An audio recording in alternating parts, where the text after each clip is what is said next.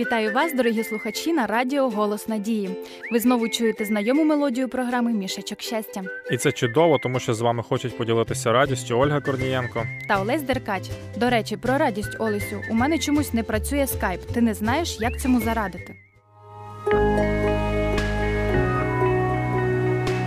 Відчуй надію у своєму серці. Радіо Голос Надії. Олю, не переймайся, можеш просто перестановити програму на пристрої, але перед цим потрібно видалити ту, яка вже не працює.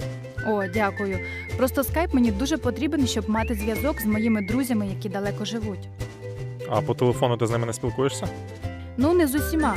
З кимось задовільняюсь телефонними дзвінками або вайбером, а когось хочеться бачити. Для цього і є вищезгаданий скайп.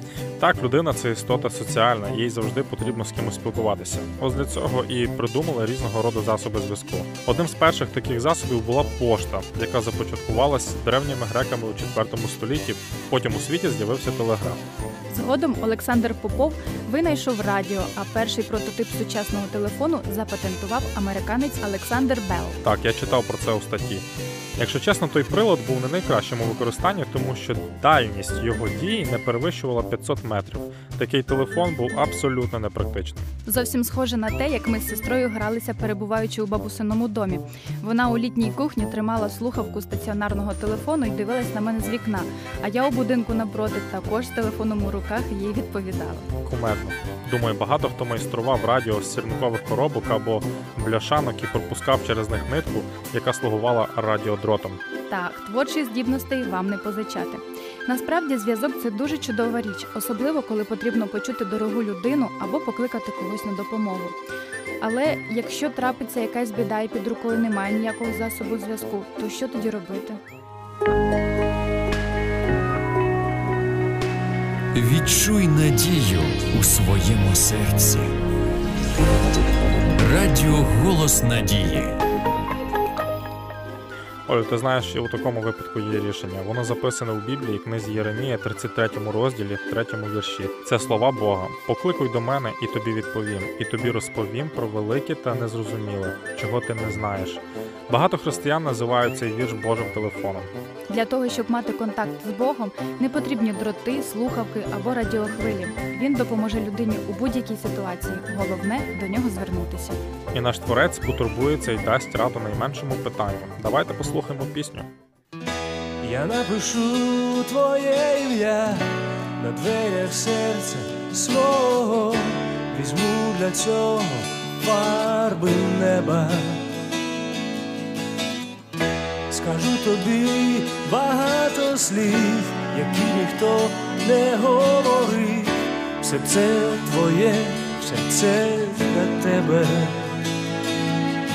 бо краще, ніж ти немає, бо краще, ніж ти немає в світі, в цілому світі, дорожче, ніж ти не знаю дорожче, ніж ти не знаю на планеті, на всій планеті, в думках і мріях разом ми піднімемось над хмарами в країну, де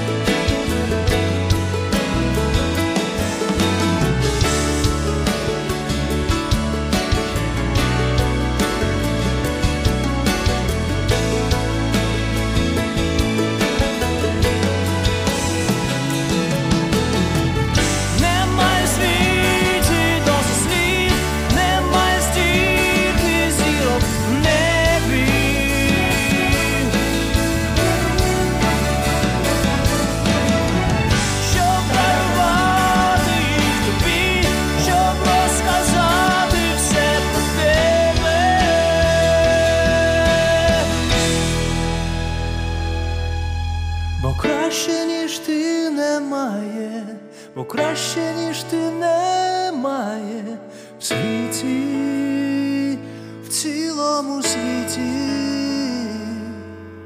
Дорожче, ніж ти не знаю, дорожче, ніж ти не знаю на планеті,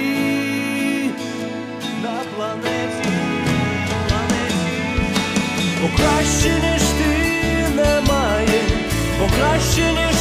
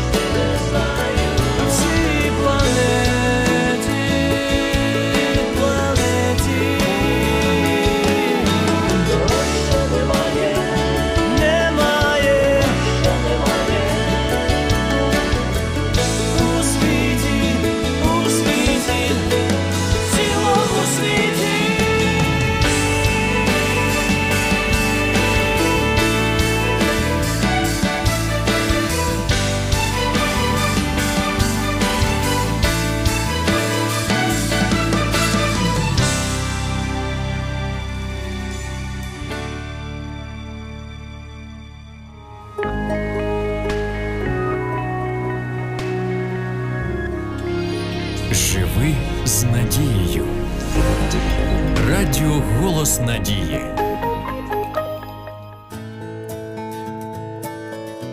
Отже, дорогі наші слухачі, сподіваюсь, ви погоджуєтеся з думкою про те, що методи зв'язку приносять нам радість. Так, і не дивлячись на деякі методи зв'язку, принцип яких ми не зовсім розуміємо, все ж вони покращують наше життя і дозволяють контактувати з людьми.